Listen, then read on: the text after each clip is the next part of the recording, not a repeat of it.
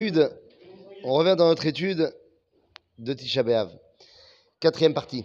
Après avoir expliqué en long, en large et en travers quels étaient les événements historiques qui ont frappé notre peuple à Tisha B'Av, les cinq premiers, les cinq suivants, après avoir vu quels étaient également eh bien, les interdits qui étaient directement liés à ces cinq événements et ces cinq événements, eh bien aujourd'hui je voudrais revenir sur un point, un point qui me paraît essentiel, essentiel par rapport à notre correction de Tisha B'Av, c'est surtout la compréhension qu'il y a quelque chose qui est quand même extraordinaire chez nous, c'est cette faculté que nous avons de nous autodétruire. Parce que si on y regarde de plus près, des dix événements qui nous ont frappés à Tisha B'Av, eh bien, il nous en reste aujourd'hui deux que nous n'avons pas réussi à corriger. Eh oui, le fait que nos ancêtres n'aient pas pu rentrer en Eretz Israël, ça y est, nous on est rentré en Eretz Israël. Le fait que la Judée ait été complètement détruite, ça y est, on a retrouvé l'État d'Israël. Le fait que Jérusalem était symboliquement euh, semée de sel pour que rien ne pousse, Jérusalem n'a jamais été aussi belle et grande qu'aujourd'hui. Le fait que les Juifs d'Angleterre ont été expulsés, eh bien, non seulement ils ont pu revenir en Angleterre, mais de là, ils ont pu revenir en Eretz Israël.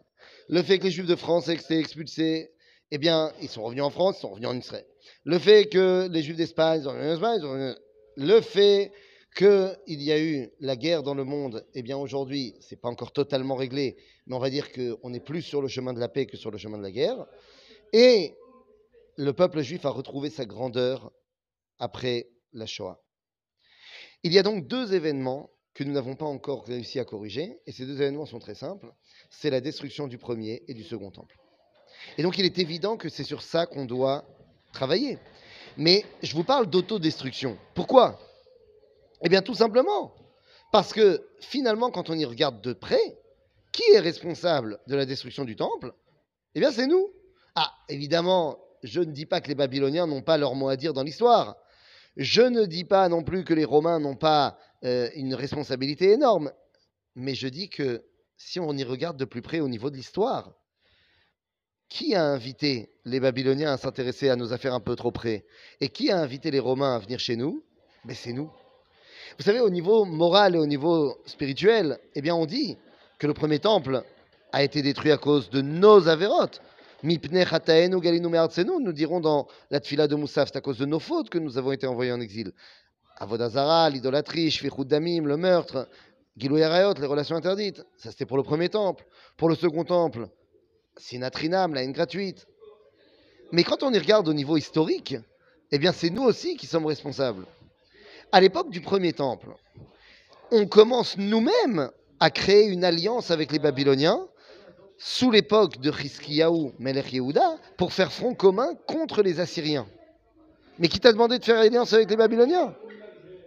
Tu croyais que ça allait être tes nouveaux copains parce qu'ils allaient être aussi contre les Assyriens? Sauf que nous dit le Tanakh, et nous disent nos sages, que Chizkiyahu s'est un petit peu enorgueilli d'avoir tous ces trésors du Beth Amikdash et les a montrés à tous les Babyloniens, qui ont commencé à dire, mais attends, mais cette Judée, finalement, ça vaut peut-être le coup de s'en emparer. Donc ça, c'est la première chose. Les Babyloniens, c'est nous qui leur avons euh, ouvert la porte, plus ou moins, pour venir voir ce qui se passait chez nous. Et finalement, lorsqu'on se révolte contre eux, eh bien, ils savent exactement où nous trouver. Pour ce qui est des Romains, c'est encore plus simple. Les Romains, on ne se rappelle pas de ça. Mais lorsque Yehuda Maccabi fait sa révolte des Hashmonaïm, la révolte de Hanouka contre les Grecs, l'un de nos alliés, c'est Rome, c'est Yehuda qui envoie euh, un messager chez les Romains pour s'en faire des alliés contre les Grecs. Et donc Rome et la Judée deviennent en contact, mais parce que nous, on a décidé de mettre en contact avec nous.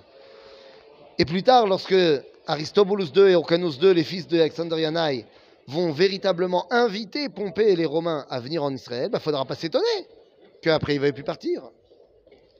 Et que finalement, après la période de Hérode, qui était pseudo-romain quand même, il faut bien le dire, eh bien, la Judée devienne une province romaine. À Botaï, nous avons une fâcheuse tendance à nous autodétruire. Nous avons une fâcheuse tendance à ne pas comprendre qui nous sommes des fois à penser qu'on est trop petit, qu'on n'arriverait pas, et donc on a besoin de s'entourer de plein, plein, plein d'alliés. Je voudrais prendre comme exemple cette euh, autodestruction fantastique avec le dernier événement en date de Tisha B'Av que je n'ai pas cité dans les vidéos d'avant parce que j'ai dit que c'est quand même différent, c'est nous. Mais le Gush Katif, c'est nous. Le démantèlement au Gush Katif en 2005, c'est nous, personne d'autre. On se sépare d'une partie de la terre d'Israël et à cause de nous, on se met nous-mêmes dans des problèmes. Je rentre pas dans des considérations politiques. On pouvait rester, on pouvait pas rester. Ça veut dire quoi? Continuer à dominer C'est pas la question. On s'est séparé de la bande de Gaza. Aujourd'hui, la bande de Gaza est le cœur de tous nos problèmes. C'est nous, tout seuls comme des grands. On a tendance à ne pas vouloir comprendre que le seul qui peut corriger les problèmes, c'est nous. Quelqu'un m'a dit cette semaine, non mais qu'est-ce que tu veux, on a besoin d'une diaspora très forte. On ne peut pas avoir tous les juifs en Israël, on a besoin d'une diaspora forte pour nous aider auprès des nations. Non, non. On a besoin de représentants, mais à aucun moment, Rabotaï, on a besoin de s'auto-diviser. Diviser pour mieux régner? Pas du tout. Dans le peuple juif, la division a toujours été synonyme de destruction. Am Israël est fort. Am Israël a su se reconstruire. Am Israël a su retrouver son unité. Et même si elle n'est pas encore parfaite, il faut continuer à œuvrer là-dessus. Et ainsi, eh bien, on pourra comprendre que ce qui nous manque, c'est la maison de l'unité, ce qui nous permet de nous rattacher directement avec Yechido Shelolam, avec Ribono Shelolam, en construisant le Beth Amikdash et en terminant de nouvelles identités retrouvées, permettre de transformer la fête de Tisha B'Av, enfin le jour de Tisha B'Av, en fête justement pour toutes les générations. À bientôt les amis.